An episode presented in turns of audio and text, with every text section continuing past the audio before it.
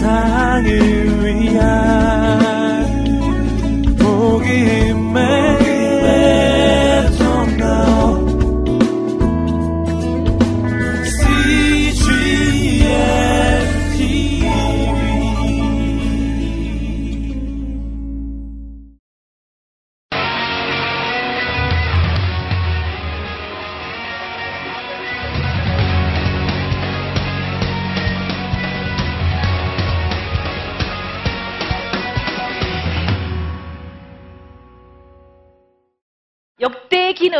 무엇을 중심으로 기록이 되어 있다고요?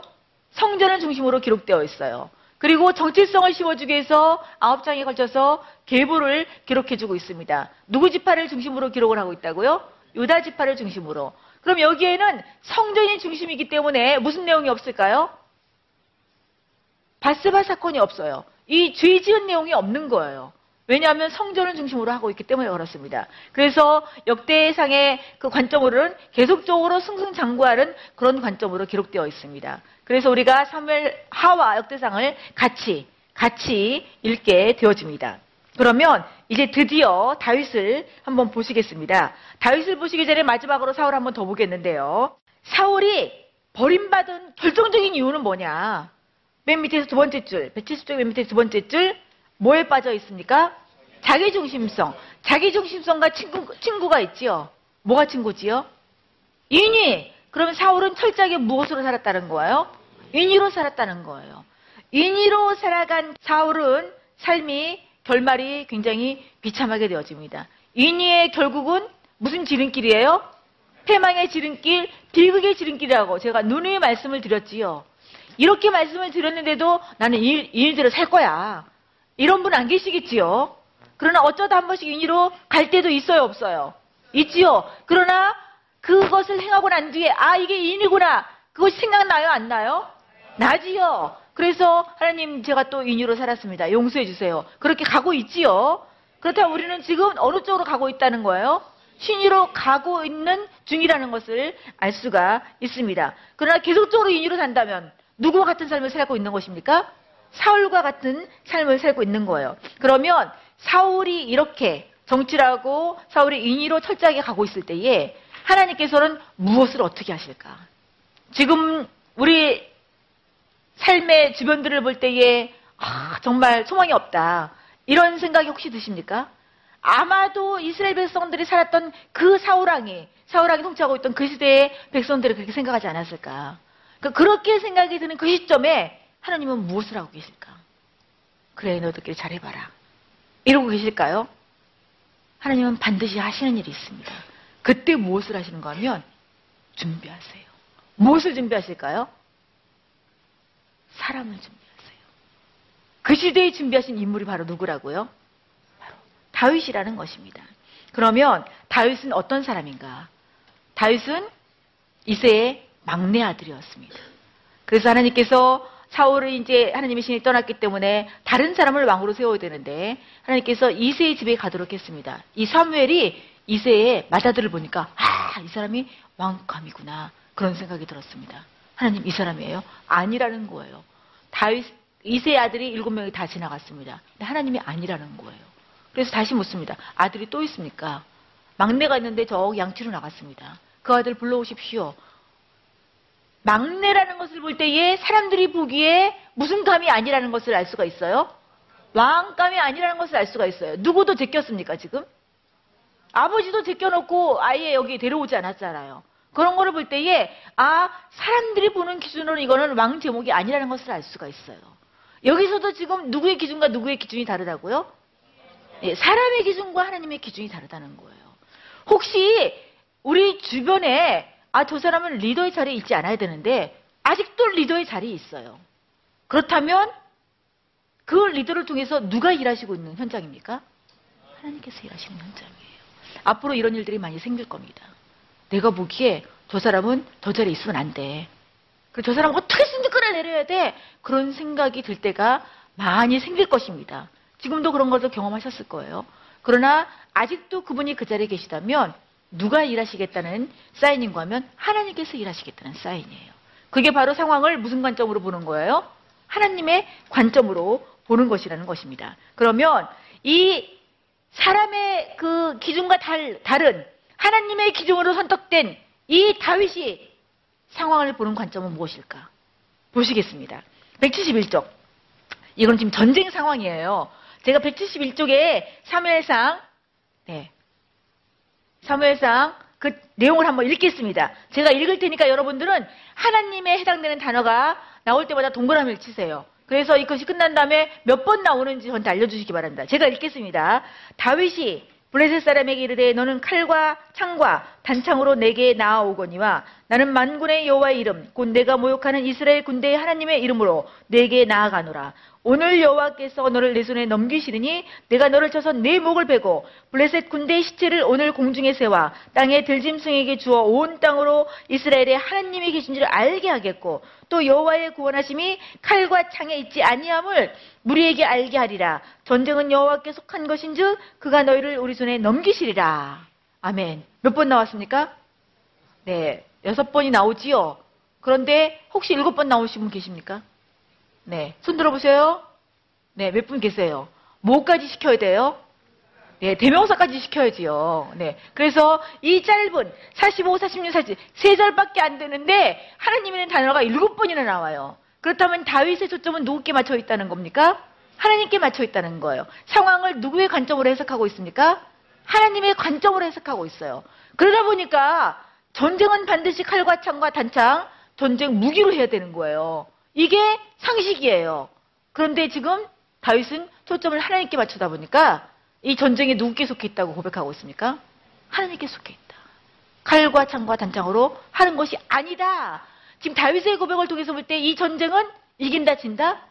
이긴다. 라는 그런 확신을 가지고 있습니다. 하나님께서 쓰실만 하십니까? 네, 하나님은 외모로 보지 아니하세요. 네, 얼굴이 잘생겼다, 키가 크다, 그걸로 보시지 않습니다. 하나님은 중심을 보신 하나님. 그렇다면 하나님께서 나의 중심을 보실 때에 과연 하나님께 쓰실 만한 그런 제목인가? 그럼에도 불구하고 나를 쓰신다면 은혜로 쓰시는 것입니다. 바로 장본인이 저예요. 은혜로, 은혜로 하나님께 사용받고 있는. 네. 그러면 여기서 이 다윗이 이미 기름 부음을 받았고 하나님의 관점으로 이 전쟁 상황까지 해석할 수 있다면 다윗은 거의 하나님의 마음에 합한 자, 더 이상 훈련이 필요 없는 자로 생각되지 않으세요? 이 말하면 끝난 것 같지요? 아, 그런 것 같으면 끄덕 하세요. 그런 것 같지요? 그런데 다윗 옆에 고약한 훈련자를 붙여놓고 계세요. 그 훈련자가 누구냐? 바로 사울입니다. 근데 이 훈련자 되는 사울은요, 다윗을 어떻게 하려고 그런가 하면 죽이려고 그래요. 생명을 위협하고 있습니다. 그러면 이런 질문이 안 뜨세요? 하나님, 하나님께 사용하신다면서요. 근데 생명을 위협하면 어떻게 하세요? 근데 왜 그 사람을 아직도 여기다 내 옆에 허용하고 계세요? 라는 질문이 마음속에 여기까지 올라오신 분도 계실 거예요. 안 계시는 분도 계실 거지만. 그러면 왜?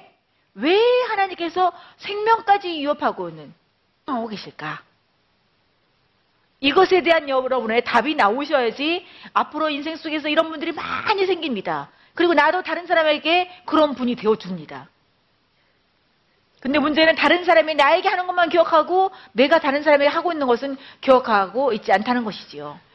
이렇게, 이렇게 훈련자가 있다는 것은요, 괴로울 때 우리가 누구를 바라볼 수밖에 없습니까? 하나님을 바라볼 수밖에 없어요. 그러면 지금 하나님께서 다윗을 통해서 하나님 나라를 완벽하게 회복시키기를 원하세요. 그래서 다윗이 누구의 다스림 속에 들어가 있어야 되는가 하면 하나님의 다스림 속에 들어가 있어야 되는 거예요. 근데 태평한 상황 속에서는 그게 안 되는 것입니다. 그래서 하나님께서는 생명을 위협하는 사울을 옆에 두셔서 이 다윗으로 하여금 하나님을 의지하게 하는 그런 도구로 사용하시는 거예요. 근데 여러분 부탁이 있는데요. 그런 도구는 되지 마세요. 여러분은 그런 도구가 되지 마세요. 그러나 다른 사람이 나에게 그런 도구가 되어졌을 때에 감사합니다. 네. 그 사람을 향해서 앞에 가서 그러지 마시고요. 네, 속으로 참 감사합니다. 당신으로 하여금 내가 하나님을 바라볼 수 있게 되었습니다. 네. 때가 되면 때가 되면 하나님께서 그분을 빼내세요. 그러니까 누가 치우려고 하지 마시라고요? 내가 치우려고 하지 마세요. 내가 치우려고 하잖아요. 문제가 더 복잡해집니다. 그러니까 하나님께서 나의 허용하신 분을 감상으로 받으세요.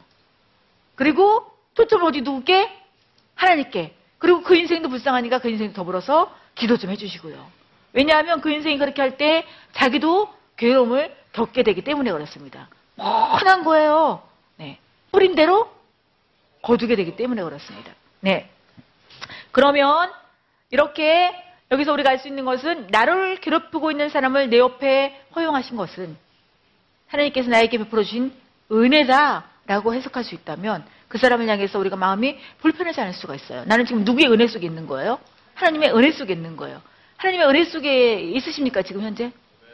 네. 다 있으세요? 네. 그럼 괴로우시군요. 네. 그럼 누구를 바라보시라고요? 네. 괴로울 때 주님을 바라보시는. 여러분 되시기를 주님의 이름으로 축복합니다.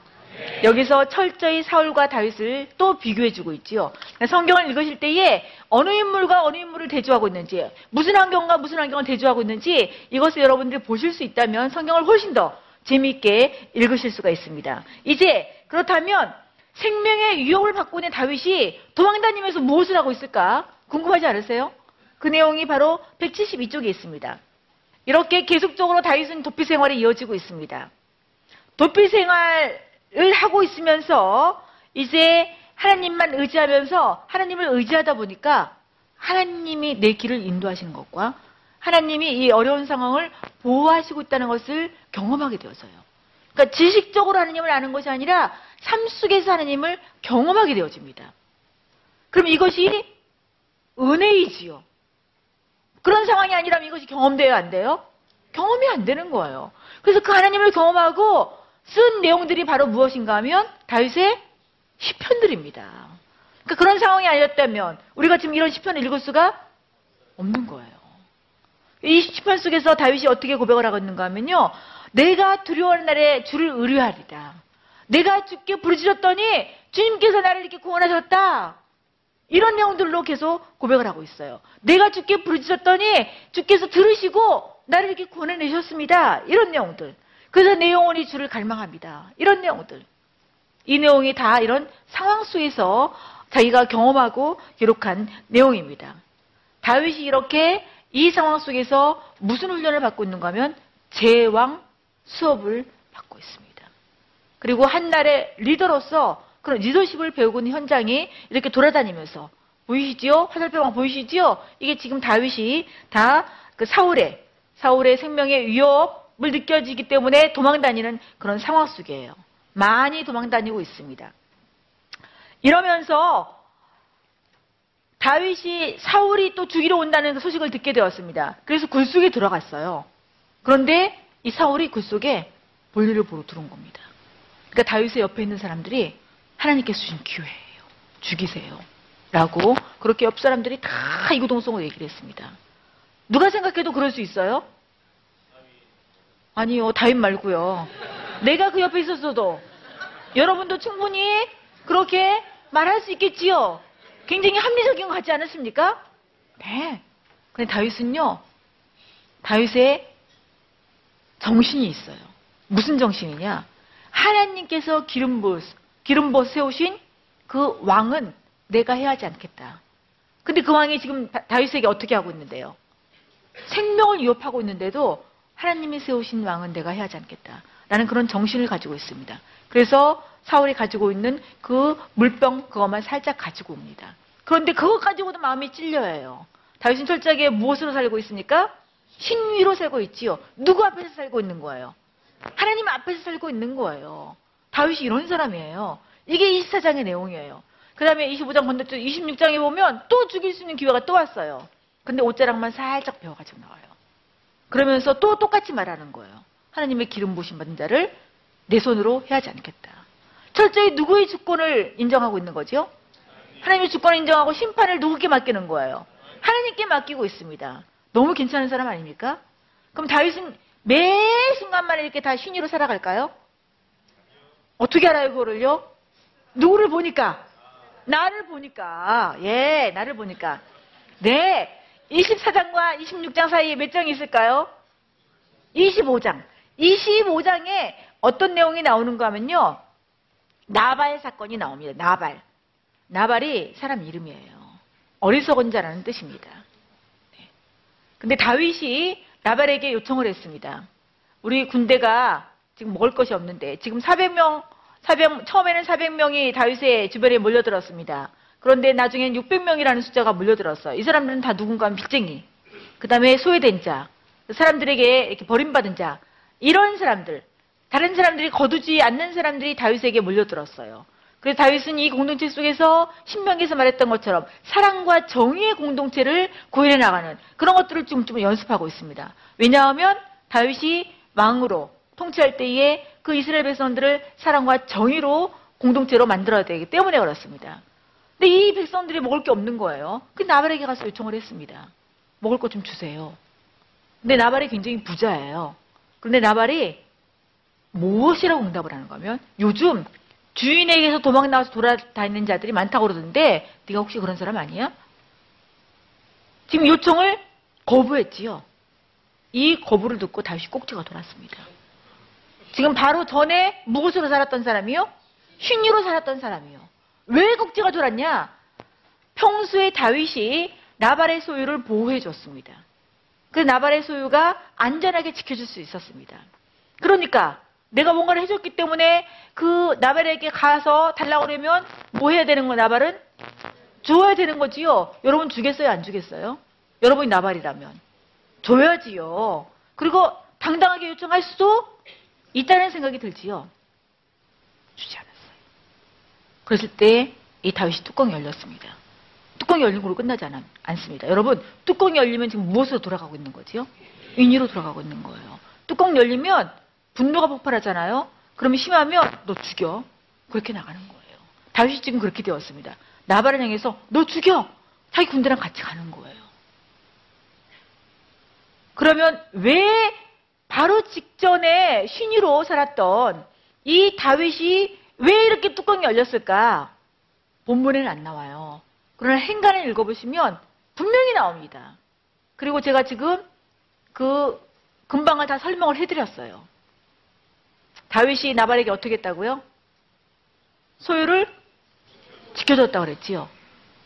그러니까 이 다윗의 생각 속에는 내가 너에게 어떻게 했는데 네가 나한테 이렇게 할 수가 있어? 이거는 지금 누가 하는 말들이에요? 다윗 말고 누가 하는 말들이에요? 여러분들이 하고 있는 말 아닙니까? 네. 아내가 남편에게 남편이 아내에게 아버지가 아들에게 엄마가 딸, 딸에게 또그 자녀가 엄마에게 또 시어머니가 며느리에게 며느리가 시어머니에게 친구가 친구에게 내가 너에게 어떻게 했는데 이 내가 너에게 어떻게 했는데 이 네 단어가 들어가잖아요. 느낌표까지 하면 다섯 개. 네. 이 네 단어가 들어가면 무엇으로 돌아가고 있다? 인유로 돌아가고 있다. 인유로 돌아가면 여기서는 반드시 분노가 일어나게 되어 있습니다. 왜? 반드시 와야 되는데 오지 않기 때문에. 이 의식, 내가 너에게 어떻게 했는데 의식은요, 자기의 분노를 폭발시킬 뿐만 아니라 사람들과의 관계를 다 깨버립니다. 이렇게 하는 한 내 옆에 사람들을 붙지 않습니다. 이렇게 하는 한 나도 비참하고 내 옆에 있는 사람까지 비참하게 살아갑니다. 그래서 아직 결혼하지 않으신 분들은 아예 이거를 내려놓고 결혼하시기 바랍니다. 그런데 여기서 한 사람이 없었다면 다윗은 다 쳐 죽였을 거예요. 근데 한 사람이 다윗에게 나오고 있습니다. 그게 누구냐? 나발의 아내인 아비가일이에요. 아비가일이 다윗이 먹을 거를 다 싸들고 와서 다윗 앞에 와서 다윗님, 다윗님, 당신은 지금 하나님께로부터 기름 부으심 받은 왕의 그 왕이 될 사람입니다. 근데 훗날에 사람을 쳐 죽였다 그러면 어떻게 하실 건데요? 그리고 지금 당신은 하나님 앞에서 살아가야 될 사람입니다. 이 화난 이 다윗을 말이에요. 하나님 앞으로 다 인도해 내는 거예요. 말 몇 마디로. 우리도 그렇게 할 수가 있어요, 없어요? 그러니까 어떤 말로 사람 얌전한 사람을 완전 뚜껑 열리게 하는 사람이 있는가 하면 뚜껑 열린 사람을 말 몇 마디로 그냥 확 이렇게 네 그냥 자기 자리로 돌아오게 하는 사람이 있어요. 여러분 전자입니까 후자입니까? 예. 근데 후자가 돼야 되겠지요. 그래서 이 여인의 이름은 아비가일이에요. 아비가일은 화난 사람을 누구께로 인도하는? 하나님 앞에 딱 서게 하는. 하나님 나도 아비갈처럼 화난 사람을 아비갈처럼 하나님 앞에 서게 하는 입술에 지혜를 주시옵소서라고 기도하시고 한 명 이상에게는 반드시 아비갈 하고 오세요. 네, 한 명 이상에게 아셨습니까? 예, 그러면 그 사람이 밥 먹자고 그럴 거예요. 네, 여러분 여러분을 좋은 데로 데리고 갈 것입니다. 그렇게 하지 않아도 괜찮아요. 네, 이렇게 우리가 얼마든지 신의로 지속적으로 살고 있다 할지라도 인의로 속히 돌아갈 수가 있다. 이것을 기억하셨으면 좋겠습니다. 이제 사무엘 하 175쪽으로 넘어가시면요. 175쪽으로 넘어가시면요. 다윗에 대한 이제 본격적인 내용이 나옵니다. 네. 사무엘하 보시면 지금 두 부분으로 나눠져 있지요. 네, 한 부분은 다윗이 뭐 하고 있는 내용이에요?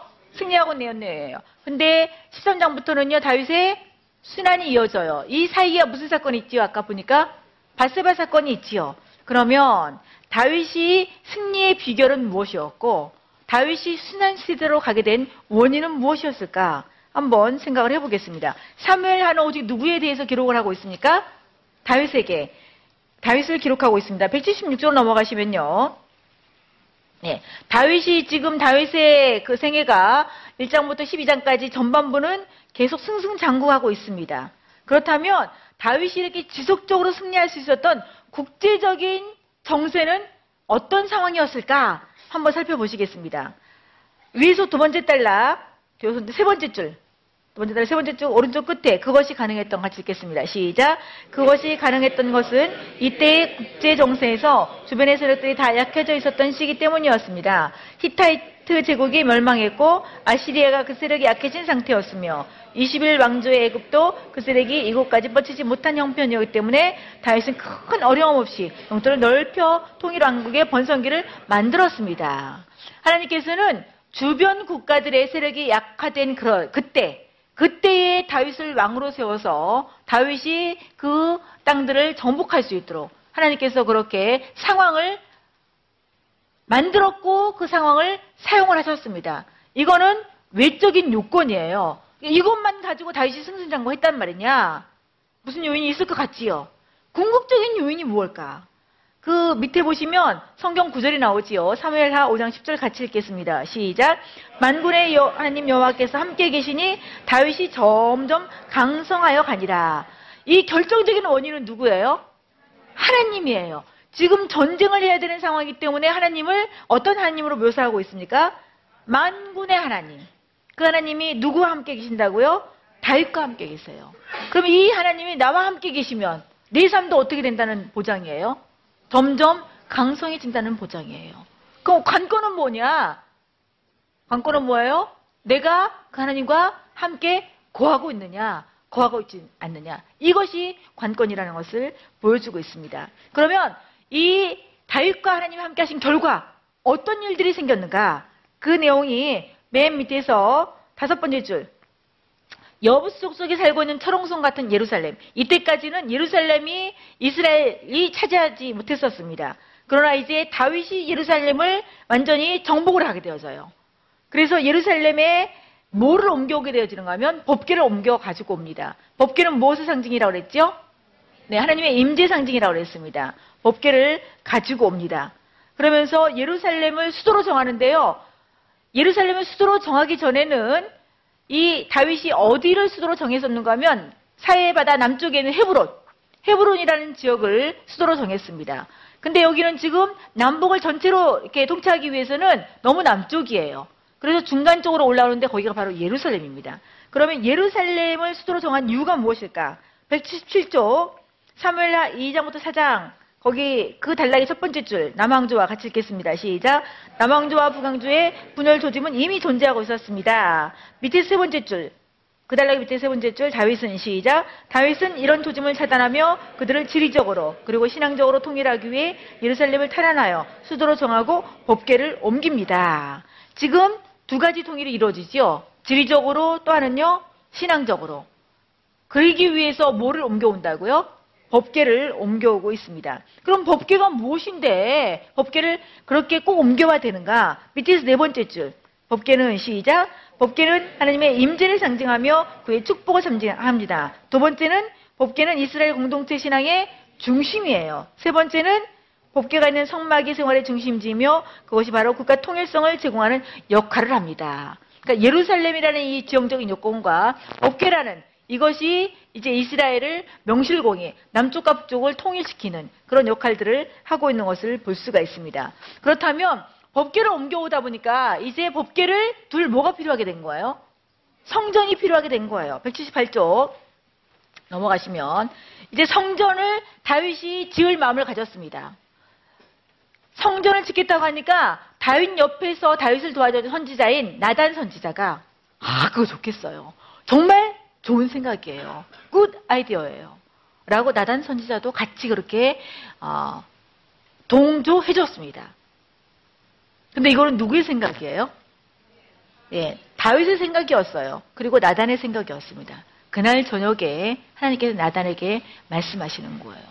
다윗을 통해서는 성전 짓지 않겠다. 다윗의 아들을 통해서 성전 짓겠다. 이 상황에서 우리가 알 수 있는 것은 무엇을 알 수가 있는가 하면 내가 하 겠다고 하고 있는 일, 뭐 교회 안에서의 사역이나 내가 하고자 하는 일, 이 일이 아무리 선하게 보이고 또 그 일이 선하다고 다른 사람의 동조해 준다 할지라도 하나님의 뜻이 아닐 수 있다는 사실이에요. 그러니까 사람 보기에 좋다고 그것이 다 하나님의 뜻은 아닐 수 있다는 것입니다. 그리고 우리가 다른 사람에게 동조해 줄 때도 정말 이것이 하나님께서 바라시는 하나님의 뜻인가 그것들을 생각해 가시면서 동조를 해야 된다는 것을 이 사건을 통해서 알 수가 있습니다. 그러면 하나님께서 이 다윗에게 다윗이 성전 짓겠다는 것을 안 돼라고 말씀하시면서 도리어 하나님께서 약속을 해주세요. 도리어 어떤 약속을 해주시는가 하면 네가 나를 위해서 집을 짓겠다고? 내가 너를 위해서 집을 짓겠다. 어떤 집을 짓는가 하면 너의 왕위를 영원히 내가 안전하게 보장하겠다. 그것을 약속해 주십니다. 그게 바로 뭔가 하면 여기서 보고 있는 다윗 언약이에요. 누가 맺은 언약이에요? 네, 하나님이 누구와 맺은 언약이에요? 다윗과 맺은 언약이에요. 근데 이거는 조건적인 언약입니까? 무조건적인 언약입니까? 예, 무조건적으로 지금 왕위를 영원히 안전하게 해주겠다는 거예요. 누가요? 하나님이요. 이것은 결국 누구에 대한 약속인가 하면 메시아를 보내실 것에 대한 약속입니다. 다윗의 후손을 통해서 메시아를 보내실 것에 대한 약속이에요. 근데 이 약속은 다윗에게 갑자기 하신 약속이 아니지요. 이미 어디서부터 하고 있었어요, 하나님께서요? 에덴에서부터 하고 있었고 노아를 통해서 하고 있었고 한 사람 아브라함으로서 약속하셨고 이제 민족에게 신의 선에서 약속하셨고 하나님께서 이제 다윗을 통해서 약속을 하고 있습니다. 이 다윗에 대한 약속은 누구에게서 이루어질까요?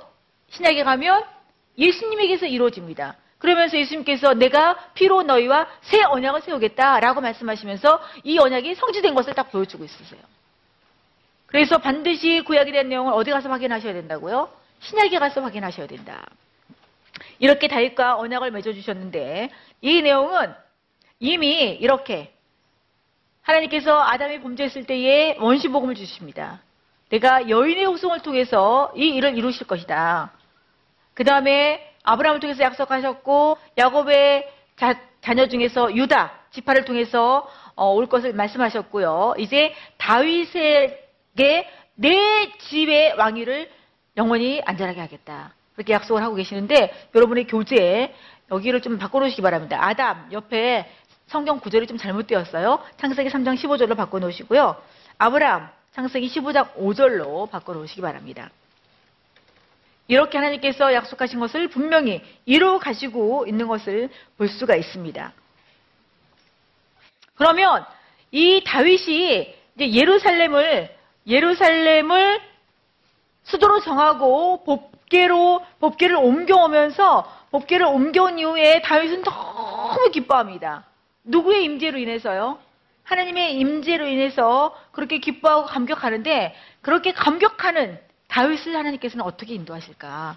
그 내용이 바로 182쪽 보시면요. 그 사무엘하 8장부터 10장까지 거기 보시면 다윗이 어디로 가든지 그 성경 구절 같이 읽겠습니다. 시작. 다윗이 어디로 가든지 여호와께서 이기게 하셨더라. 하나님의 임재를 즐거워하는 이 다윗에게 하나님께서 보상하신 것이 어디로 가든지 이기게 하셨어요. 그 나라들을 다 정복하고 다윗 시대 때 땅이 제일 넓었었습니다. 그러면 이렇게 하나님과 함께하고 있는 다윗이 승리가 언제까지 지속될까? 계속 갔을까요? 네. 나라나 사람이나 이 승리하고 있는 모습들이 지속되지 않는다는 것을 우리는 알 수가 있습니다. 보시면 다윗이 순환 시대가 시작되는데 언제 시작되냐? 이 그림을 한번 보시겠습니까? 어느 날 오후 다윗의 신인은 얼마나 지속될까? 어느 날 오후 다윗이 오후 늦게 일어났습니다. 그리고 일어나서 보았습니다. 그랬더니 이런 장면이 보이는 거예요. 네, 무슨 장면입니까? 여자가 목욕하고 있는 장면이 보이는 거예요. 근데 예, 네, 너무나 노골적으로 보이죠. 네, 실상은 이런 모습이 아닙니다. 네, 이 왕궁이 높아요. 예루살렘이 높습니다. 해발 700m 정도 됩니다. 그렇기 때문에 이 그 성이나 왕궁 외에는 다 그 밑에 있습니다. 그러니까 위에서 보면 이렇게 보이지요. 근데 이 여인은 왜 목욕하면서 가리지도 않고 목욕을 했대요? 이런 거 물어보시면 안 돼요. 왜냐하면 이것은 본질이 아니기 때문에 이런 거 물어보지 마시고요.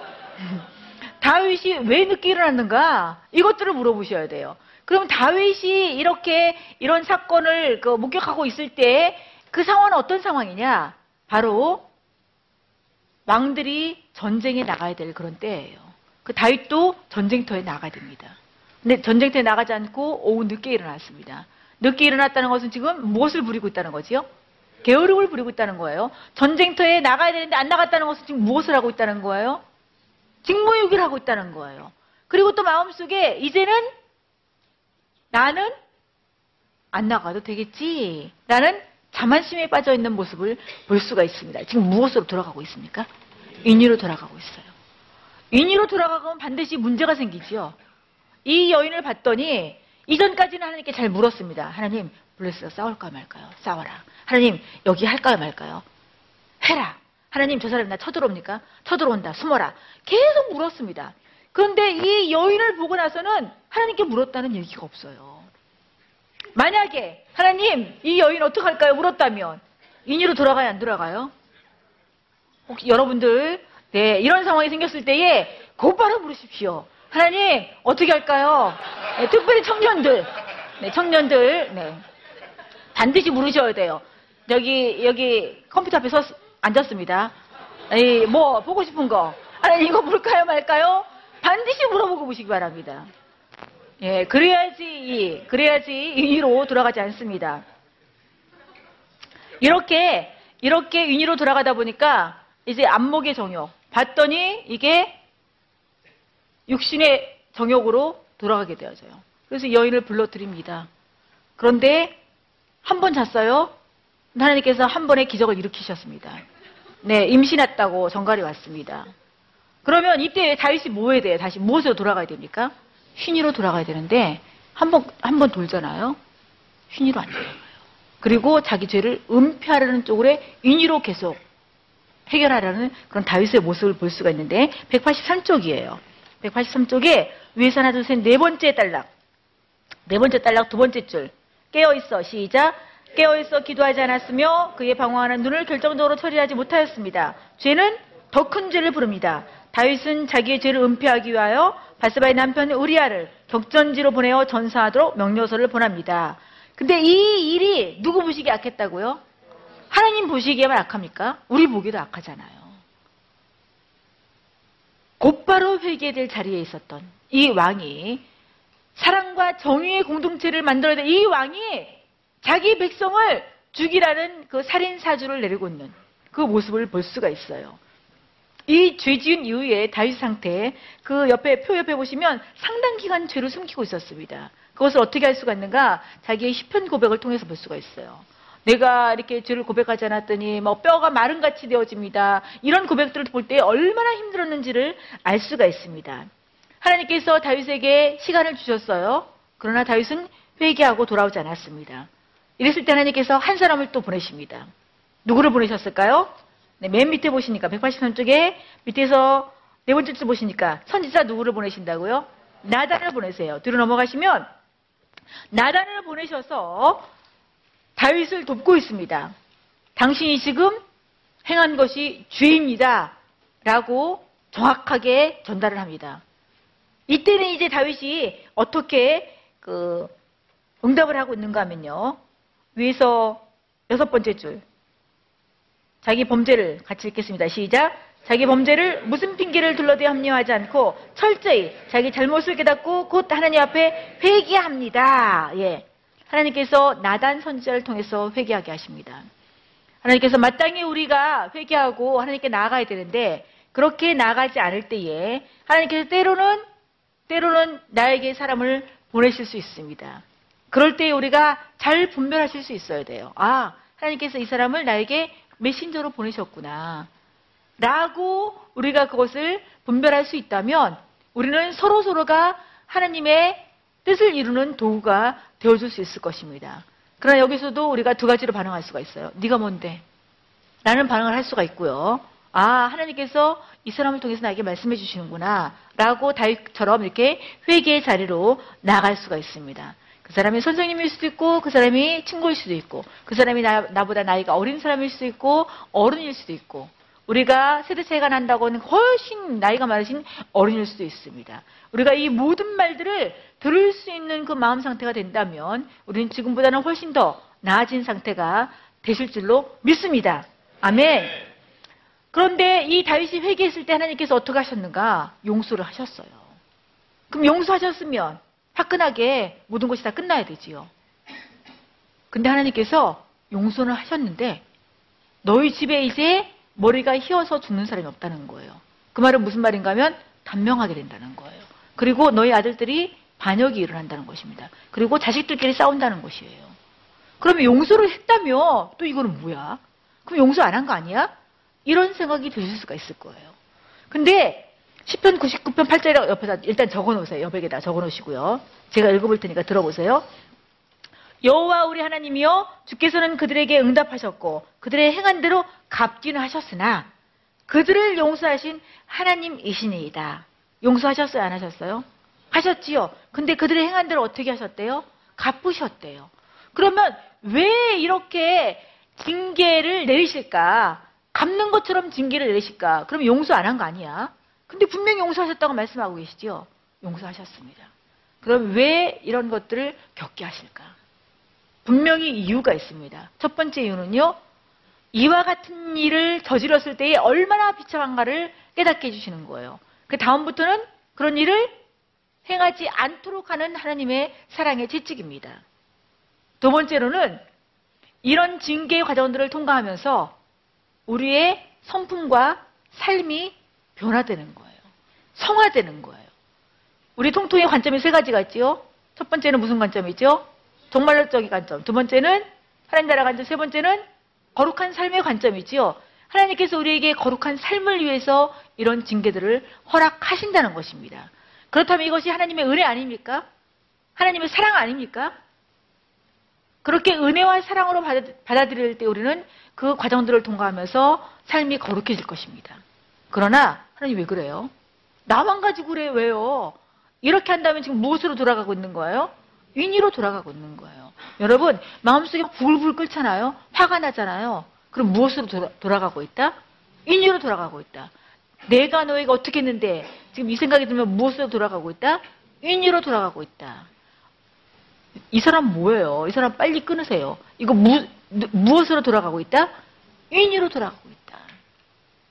그래서 우리 자기 중심성을 내려놓으시고 이제 하나님의 관점으로 재조합되어지는 저와 여러분 되셨으면 참 좋겠습니다. 네. 이렇게 이 하나님께서 어 하나님께 회개했을 때 용서해 주신 비록 징계는 당하지만 용서해 주신 기쁨을 그 다루고 있는 내용들이 옆에 185페이지 보면 10편들이 나오잖아요. 그 10편들의 내용에 쫙 나와 있습니다. 그럼 이것은 이제 읽, 읽으 시면 되고요. 여기서 우리가 메시지를 찾을 수 있는 것은 용서의 확신에는 기쁨이 있습니다. 이 시편들을 읽어보세요. 다윗이 이제 얼마나 기뻐하는지 그 모습을 볼 수가 있어요. 회개하지 않았을 때 얼마나 힘들고 뼈가 마르는 것 같은 그 고통 속에 있었는데 회개한 이후에 하나님께 용서를 받고 얼마나 기쁨의 노래를 배울 수 있는지 그것들을 고백을 하고 있습니다. 그러면서 이제 하나님께 우리가 통회하는 마음으로 나가야 된다. 하나님은 제사보다 이 형식 예배 참석하는 그 형식보다 우리 마음 속에 죄가 없는지 통회하는 마음을 더 원하신다. 이런 내용들로 고백을 하고 있습니다. 뿐만 아니라 하나님 나에게 정한 마음을 창조해 주세요. 정직한 영을 새롭게 해주세요. 그래서 이제 인유로 인한 이런 징계, 이렇게 힘든 상황들을 겪지 아니하고 하나님께 늘 신의로 그렇게 반응할 수 있는, 그렇게 순종할 수 있는 제가 되게 해주세요. 그 이런 내용들이 시편에 이렇게 많이 기록되어 있습니다.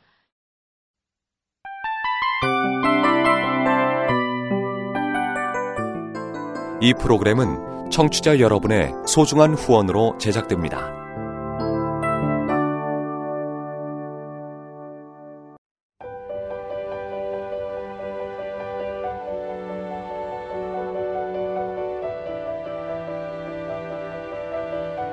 세상에는 수많은 교회들이 있지만 더 깊이 있는 말씀 강해를 찾기 위해 크기로만 교회를 선정하지 않습니다. 보다 좋은 영적 콘텐츠를 더 많이 나누기 위해 방송비를 받지 않습니다. 1년 365일 복음만 전하고 싶어서 우리는 광고를 하지 않습니다. 온누리의 복음을 땅끝까지 CGN TV와 함께 땅끝 성교사가 되주세요